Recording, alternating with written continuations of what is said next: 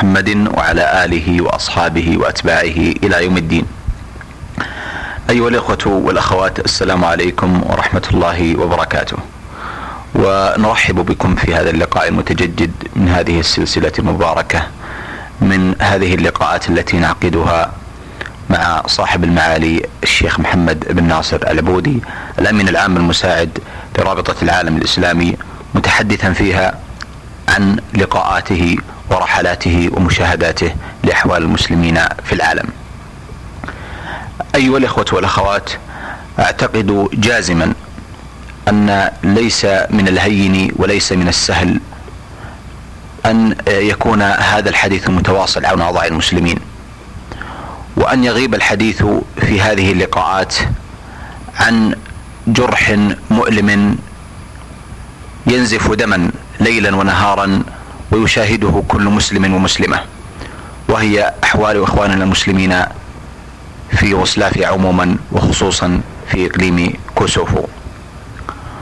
وإذا كان العالم كله يشاهد تلك المآسي التي تطرح في كل وقت وآن في مثل هذه الأيام ضد إخواننا هناك فإن أشد الناس ألما هم أهل الإسلام لمثل هذه الأمور التي تحدث على مرأى ومسمع من العالم أجمع.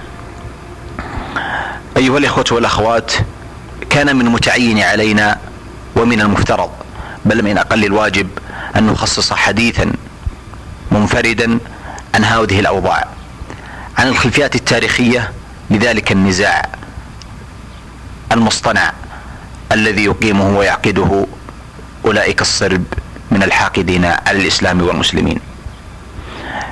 الحديث سوف يتواصل بإذن الله تعالى عن الخلفيات التاريخية وعن أوضاع المسلمين سابقا ولاحقا وعن ال ال ال الإسلام وكيفية وصوله إلى تلك البلاد وعن كثير من الأمور المتعلقة بهذه الجوانب وغيرها.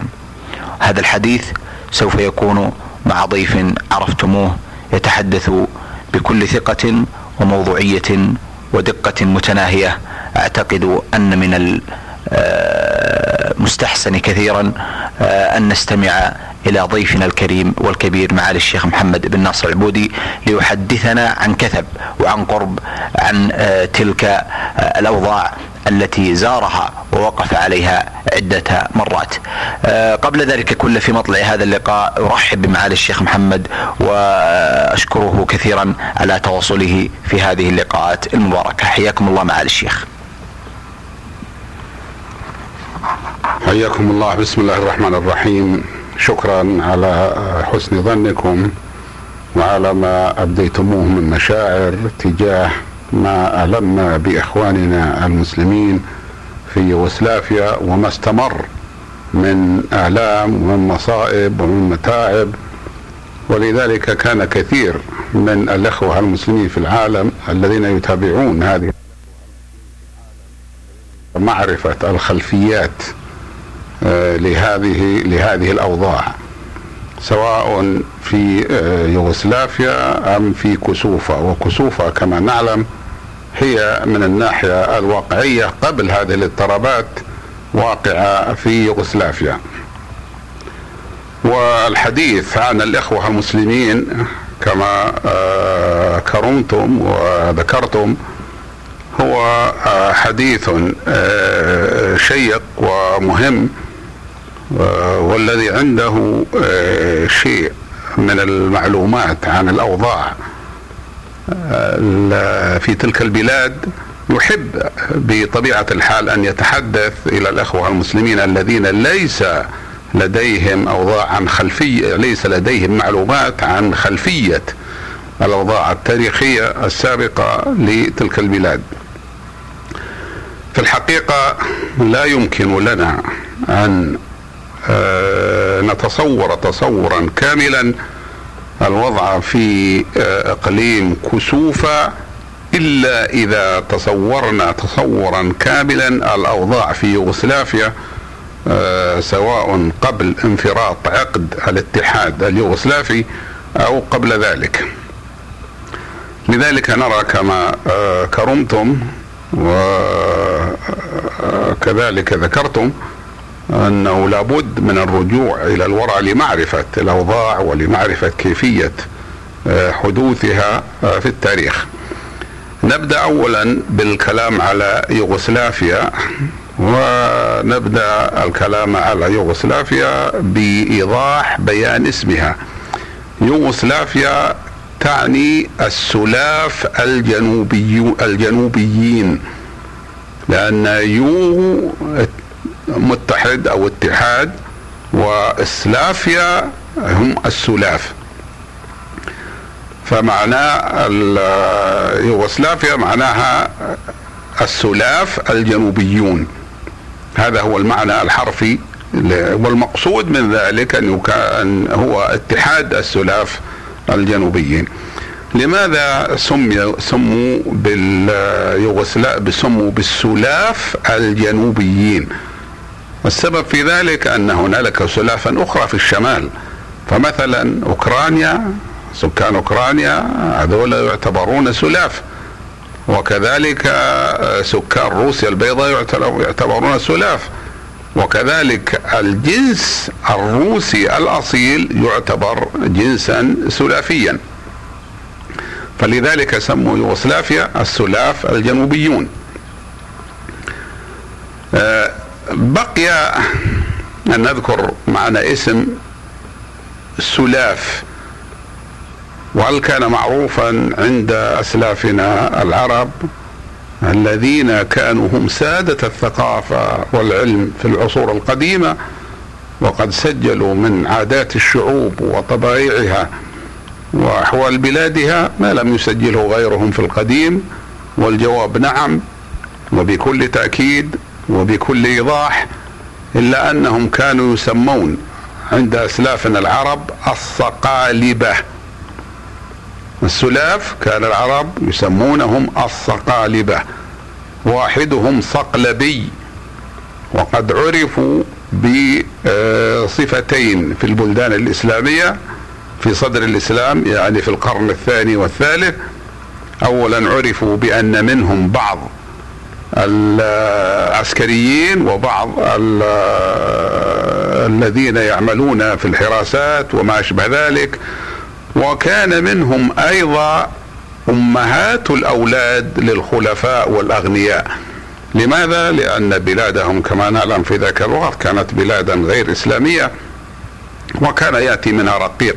يجلب منها لا المسلمون لا يكونوا يسترقون لم يكونوا يذهبون وينهبون ولكن كان الرقيق يباع في جميع أنحاء العالم في ذلك الوقت فكان الجواري الصقلبيات معروفات ومشهورات في صدر الإسلام.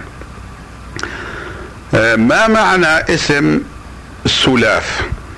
هذا الاسم اسم روماني، كان الرومان يسمونهم سكيلاف وهذا هو الذي تطور منه الاسم العربي صقالبه فيها كاف في الاسم الروماني في اللفظ الروماني والعرب جعلوها قاف فسموها صقالبه واحدهم صقلبي وإنما آه، معنى اسم اسكلاف هو معنى اسم سليف التي تعني عبد بالإنجليزية الآن. لماذا؟ لأن آه، الرومان كانت بينهم وبين السلافيين احتكاكات ومن مظاهر ذلك بل من أظهره وأشهره وجود جمهورية رومانية سكانها من الرومان ويتكلمون اللغة الرومانية وهي جمهورية رومانيا الموجودة في بين بلاد السلاف. لكن لا ندري هل الاسم له أصل قديم قبل هذا أم لا إنما عند اسلافنا العرب يسمونهم الصقالبه وهذا لا يدل لا على تعيير ولا يدل على تشريف وإنما هو مجرد اسم بخلاف الاسم الروماني الذي يدل على شيء من التعيير. تتألف جمهورية يوغوسلافيا من ست آه، من ثمان وحدات سياسية نحن نقول إنها تتألف وذلك قبل انفراط عقدها. كانت تتألف من جمهورية صربيا عاصمتها بلغراد وبلغراد معناها المدينة البيضاء. ومن كرواتيا والكروات عرب اسمهم بعض المؤرخين العرب بالخروات بالخاء. ولكنها طبعا باللغات الأوروبية آه، كروات. وعاصمة كرواتيا هي زغرب ومن جمهورية البوسنة والهرسك. والبوسنة هم الذين كان يقال لهم البشناق ولا تزال أسر من بني قومنا في المدينة وفي مكة وربما في أنحاء كثيرة من المملكة تسمى البشناق والبشناقي نسبة إلى البسنة هؤلاء. ومعهم إخوان لهم يسمون الهرسك يجمع بينهم الإسلام وإن كان آه، إن كانوا لا يجتمعون في نسب قريب إلا أنهم جميعا يصدق عليهم بأنهم آه، من أهل هذه المنطقة ويتكلمون لغة واحدة هي لغه المسمات الصرب كرواتيه أي منحوته هي لغه الصرب والكروات وهي التي يتكلم بها أهل يوغسلاف أهل الصرب جمهورية الصرب ويتكلم بها آه، جمهورية الكروات يعني معظم السكان في يوغوسلافيا السابقة تتكلم اللغة التي هي اللغة الصرب كرواتية ما عدا إخواننا الألبان في كسوفة فهم يتكلمون اللغة الألبانية كما سيأتي. الجمهورية الثالثة هي جمهورية مقدونيا.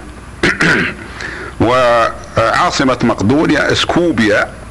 وكما نعلم أن المقدون الأوائل يدعيهم اليونانيون ويقولون إننا نحن آه، أخلافهم وليسوا هؤلاء. وكل هذا من أجل أن الإسكندر المقدوني الشهير في التاريخ الذي وصلت غزواته إلى الهند وإلى آه، آسيا الوسطى وعرف بالإسكندر الأكبر كان مقدونيا. فالمقدونيين الموجودين الآن في جمهورية مقدونيا آه، يقولون إنه منا واليونانيين اليونانيون يقولون لا إنه منا ولذلك لم يسمحوا.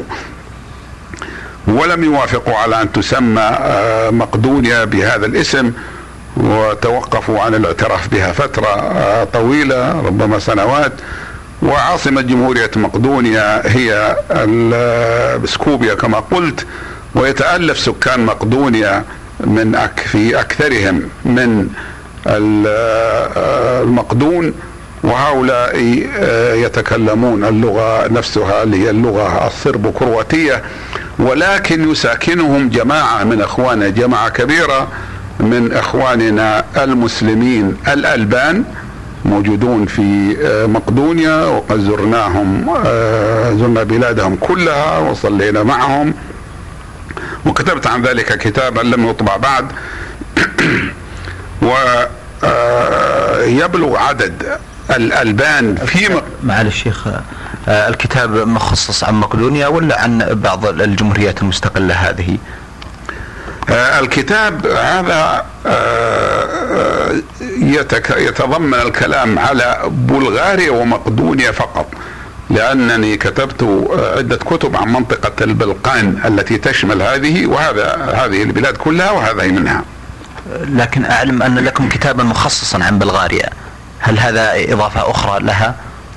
نعم هنالك كتاب خاص مطبوع عن بلغاريا عنوان وكنت في بلغاريا ولكن هذا إضافة لأننا مررنا بأماكن لم نستطع المرور بها في المرة الأولى وبخاصة أماكن إخواننا المسلمين البوماك لأن المسلمين في بلغاريا يتألفون من عنصرين أو من جماعتين أحدهما وهي الكبيرة يسمون المسلمين الأتراك. وهم في الحقيقة يتكلمون اللغة التركية ولكن ليسوا جالية تركية. وإن وأما المسلمين الأقل قليلا في العدد فيسمون المسلمين البوماك وهؤلاء يتكلمون اللغة البلغارية. وهذا الفرق بينهم وبين إخوانهم المسلمين الآخرين. فزرنا منطقتهم ثم ذهبنا إلى مقدونيا.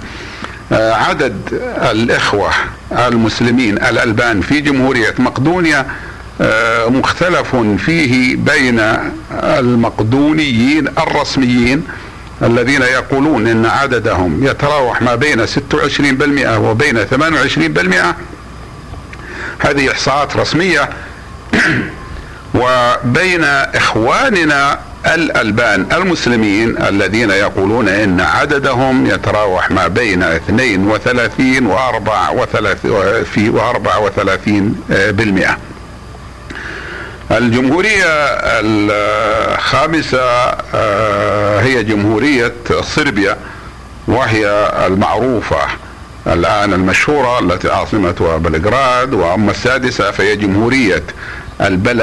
جمهورية الجبل الأسود ولفظ اسمها مونتي نيجرو نيجرو أسود ومونتي جبل وكانت عاصمتها تيتو جراد وعندما توفي تيتو في عام 1980 وبعد فترة غير اسمها ولكنها لا تزال تسمى جمهورية الجبل الأسود ولا تزال هي الوحيدة مع صربيا التي بقيت في آه، في آه، الاتحاد اليوغوسلافي. الجمهورية التي لم نذكرها آه، من قبل وهي الجمهورية السادسة هي جمهورية سلوفينيا. جمهورية سلوفينيا هي أرقى جمهوريات يوغوسلافيا من حيث الصناعة والاقتصاد والتعليم وهي أبعدها عن بلغراد لأنها على حدود النمسا. وقد زرناها زيارة مفصلة وليس هذا الحديث لا يتسع هذا الحديث لمشاهدتنا فيها وعاصمتها ليبوليانا. وقد كانت أولى الجمهوريات التي انفصلت عن الاتحاد اليوغوسلافي ولم تكن فيها حرب بينهم وبين الصرب إلا مناوشات قليلة ذلك لأن جمهورية كرواتيا تحول بين الصرب وبين جمهورية سلوفينا فوقعت الحرب على آه، أول الأمر على كرواتيا ثم كانت الفظائع والحروب وغيرها والاغتيالات والتخريب والفجور الذي آه، قام به الصرب تجاه إخواننا المسلمين في جمهورية البوسنة والهرسك. إن آه، يوغوسلافيا كانت تتألف من ست جمهوريات كما قلت ومن إقليمين رئيسيين آه، كل واحد منهما يتمتع بالحكم الذاتي. أولهما كسوفا وهذا هو اللفظ الذي يلفظ به إخواننا المسلمون لبلدهم كسوفا. وأما كسوف فهو لفظ الصرب ويقول إخواننا إن هنالك مغزى لغويا دقيقا في الفرق بين كسوف وكسوف وكسوف كما يقول الصرب ينسبونه إلى أنفسهم. هكذا يقولون ونحن لا نعرف آه، لغتهم حتى نعرف تخريج آه، هذه الكلمة. هذا الإقليم إقليم آه، واسع نسبيا فمساحته هي عشرة آلاف وثمانمائة وأربعة وثمانين كيلومترا. أي أنه يزيد على مساحة لبنان بنحو أربعمائة كيلومتر مربع وسكانه نحو آه، مليونين أو يزيدون بمئتي ألف عن المليونين. وسيأتي الكلام على كسوفة آه، آه، منفردا حسب رغبتكم بعد الكلام على يوغوسلافيا. الإقليم الثاني الذي ليس جمهورية هو إقليم اسمه فويفودينا. وهذا الإقليم يقع على حد الحدود بين المجر جمهورية المجر التي هي هنغاريا وبين جمهورية يوغوسلافيا ومعظم سكانه من المجريين أي يمتون إلى أصول مجرية. ولذلك صار له حكم ذاتي مثل ما أن سكان كسوفة ينتمون بل هم من الألبان ولغتهم ألبانية ولذلك صار لهم في عهد الجمهورية إقليم آه، ذو حكم ذاتي. أثابكم الله معالي الشيخ. آه، أعتقد بعد هذه التقدمة الرائعة عن آه، الناحية الجغرافية ليوغوسلافيا عموما سواء كان ذلك قبل انفراط عقدها أو الآن. بدنا نتعرف على الكيفية التي وصل فيها الإسلام إلى يوغوسلافيا أصلا. الإسلام وصل إلى يوغوسلافيا آه، في فترتين. أي من الممكن أن نقول إنه وصل في فترتين. الفترة الأولى عهد الفتوحات العربية في البحر الأبيض المتوسط سواء كان في جزره القريبة من الشواطئ مثل صقليه وإن كانت بعيدة ومثل بعض الجزر القريبة. وكذلك نحن كما نعلم كانت بلغت غزوات العرب المسلمين.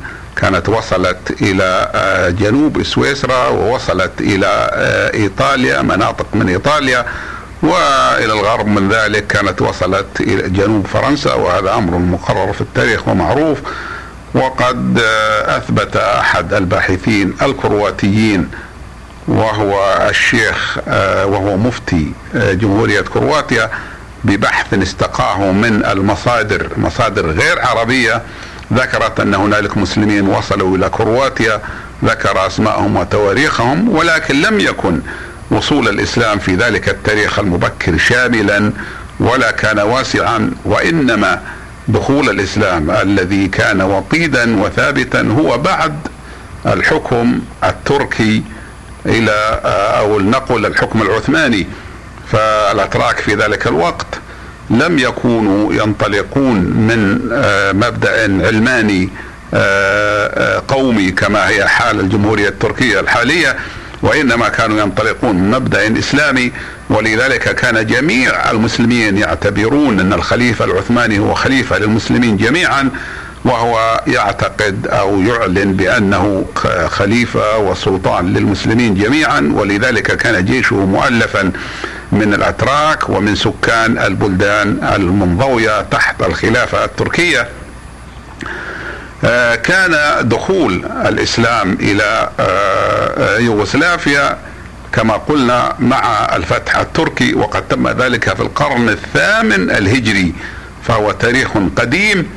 ولذلك آه، قد بلغ قد مضت عليه الآن أكثر من 600 سنة. وكان آه، أعظم فتح حصل في تلك البلاد هو بعد معركة آه، حدثت في عام 1364 ميلادية. ثم بعد ذلك المعركة العظيمة الفاصلة التي حدثت في آه، منطقة كسوفة الآن وكان ذلك آه، بعد هذه المعركة بنحو عشرين سنة وقد نشأ عن ذلك توطيد الحكم العثماني المسلم. في آه، بلغاريا في في يوغوسلافيا في المنطقة كلها في ذلك الوقت لم تكن تسمى يوغوسلافيا كما نعرف وإنما آه، كانت تسمى أو تعرف بمنطقة البلقان ولها أسماء آه، كثيرة آه، نسيت الآن لمناطقها أسماء كثيرة نسيت الآن. فاستمر الحكم الإسلامي نحو 380 آه، إلى 400 سنة. في يوغوسلافيا وقد لم تستقل صربيا إلا متأخر خرجت من الحكم التركي في عام 1830 ثم تنازل الأتراك عن بلاد البوسنة والهرسك لإمبراطورية النمسا والمجر التي كانت تحكم أهل المنطقة آه، كلها بعد ذلك بنحو ثلاثين أو أربعين سنة.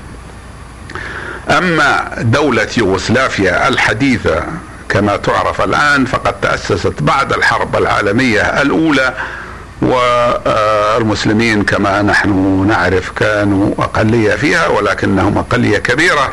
كان يبلغ مجموعهم مجموع المسلمين فيها آه، إلى ما قبل انفراطها نحو 20% وعدد السكان في يوغوسلافيا كلها كان يبلغ نحو 22 آه، مليون فالمسلمين كانوا أكثر من أربعة ملايين في آه، يوغوسلافيا كلها.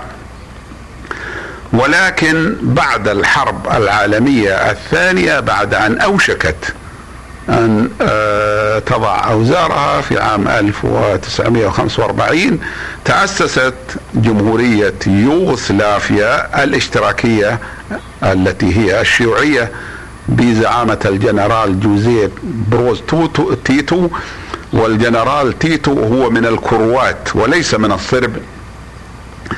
ولذلك آه، أسس هذه الجمهورية محاولا ألا يسيطر عليها الصرب الذين عرفوا بعدم آه، الانضباط وعرفوا بعدم الإنصاف وعرفوا بالشدة على الآخرين ونلاحظ مع الأسف الشديد أنه عندما تأسست جمهورية يوغوسلافيا الحديثة من ست جمهوريات ومن إقليمين لهما حكم ذاتي. طالب الإخوة الألبانيون في كسوفة بأن يكون لهم جمهورية مثل غيرهم لأن نسبتهم في كسوفو تبلغ نحو 85% ولكن لم يوافق لهم على ذلك وإنما جعل أقليم كسوفا إقليما تابعا لصربيا. على حين أن الصرب طالبوا بأن يكون لأهل الجبل الأسود جمهورية مستقلة لهم مستقلة داخل الاتحاد السوفيتي الاتحاد اليوغوسلافي. فكان لهم ذلك مع أنها أصغر من إقليم كوسوفو وسكانها لا يزيدون حتى في الوقت الحاضر عن 580 آه، ألف نسمة. فهم أقل بالربع من آه، المسلم نسبتهم أقل بالربع من نسبة المسلمين في من سكان كسوفة وزيادة على ذلك كسوفة أكبر مساحة من الجبل الأسود ولكن في ذلك الوقت لم يكن للمسلمين آه، أنصار يساعدونهم أو يضغطون يملكون الضغط على المسؤولين في آه، آه، يوغوسلافيا في ذلك الوقت. أحسنتم معالي الشيخ. أيضا هل نستطيع معالي الشيخ أن نقول إن أوضاع المسلمين كانت في إبان حكم الجنرال تيتو كانت أحسن حالا وكان هناك شيء من التسامح الديني تجاه المسلمين في أداء عباداتهم وشعائرهم؟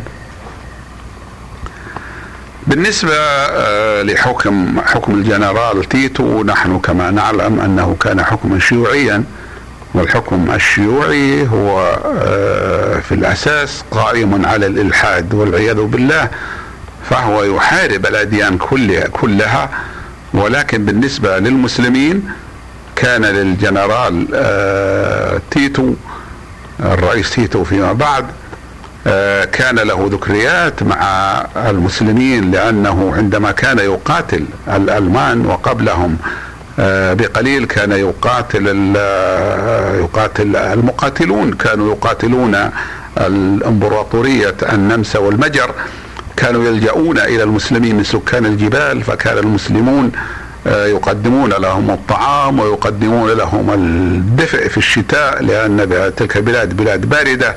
إذا حل الشتاء لا يستطيع أي شخص أن يبيت أو ينام إلا داخل آه، مكان مدفأ فكانت له علاقة شخصية مع بعض المسلمين إلا أن المذهب الشيوعي كما نحن نعلم هو مذهب قائم على الإلحاد فشدد الضغط على المسلمين غير أن هنالك أمرا حدث وهو أن آه، تيتو تمرد على القيادة الشيوعية العالمية المتمثلة في الحزب الشيوعي الروسي الذي كان يسيطر كما نحن نعلم على الاتحاد السوفيتي فتمرد على الاتحاد السوفيتي وأسس مع الرئيس جمال عبد الناصر رئيس مصر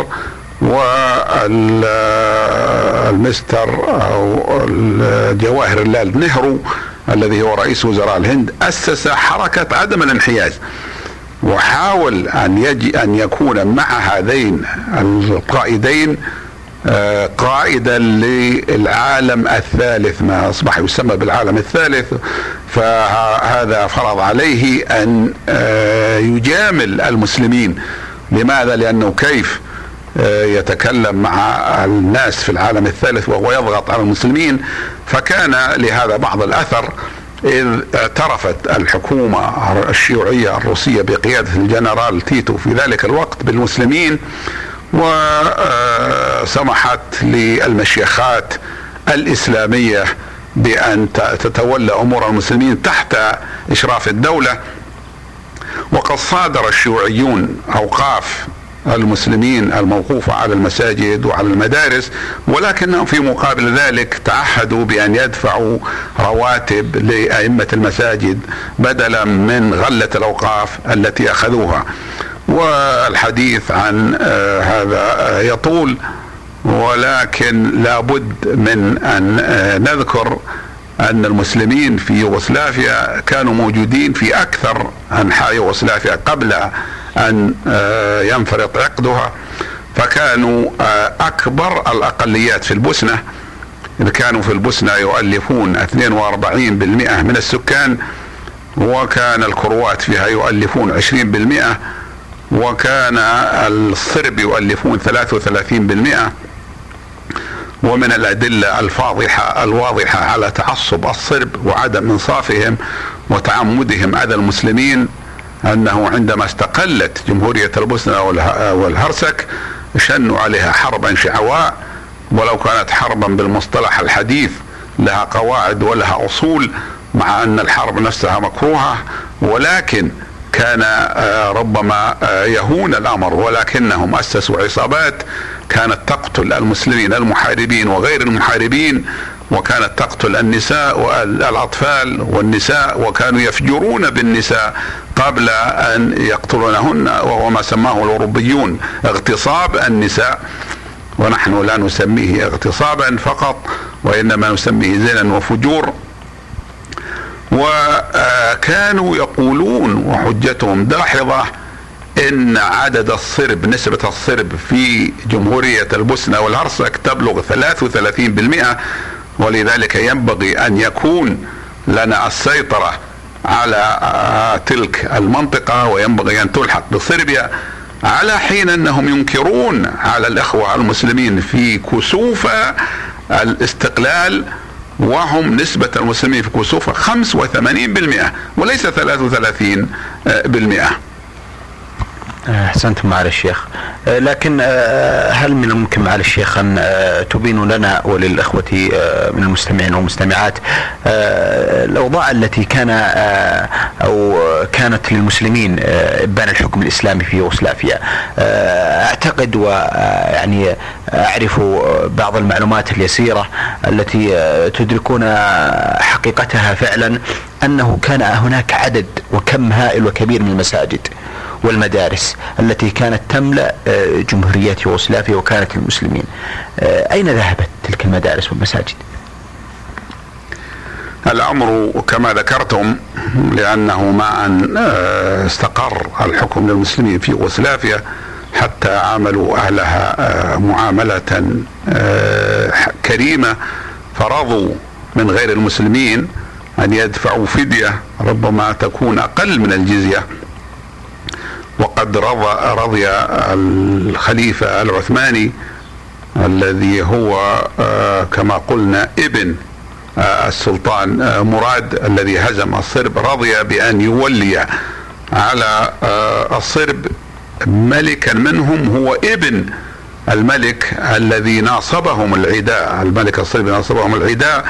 وكانوا كان المسلمون طبعا غير الرسميين يعني ليس المقصود بذلك المسلمين الرسميين كانوا يدعون إلى الإسلام حتى إن الألبان في كسفو كسفا كانوا عندما وقعت المعركة الفاصلة بين المسلمين وبين الصرب كانوا يقاتلون مع الصرب لأنهم في ذلك الوقت لم يكونوا مسلمين. وإنما أسلموا بعد ذلك. وانتشر الإسلام بينهم لأنه لم يكن بسبب الفتح المباشر وإنما كان بسبب آه، الدعوة الإسلامية ومحبتهم للإسلام. نذكر المظاهر التي آه، كرمتم وذكرتم إشارة إليها.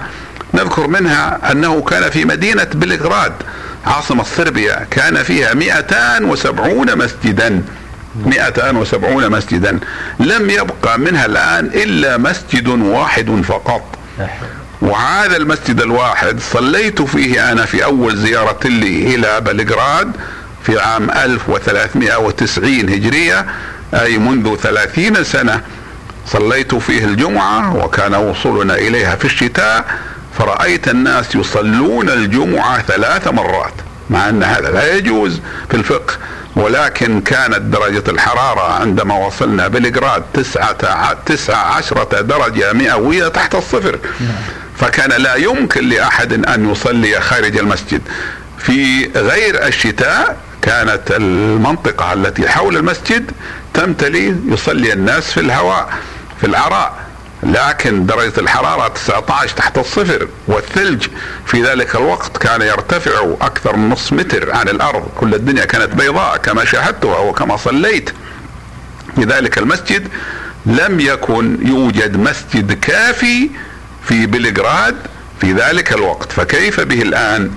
الآن العدد المسلمين زادوا ولا يوجد حتى الآن إلا مسجد واحد في بلغراد وهذا المسجد أيضا قديم بني قبل 400 سنة يعني آه على الأقل 400 سنة وهو مسجد صغير ولذلك لا يتسع للمسلمين لصلاة الجمعة.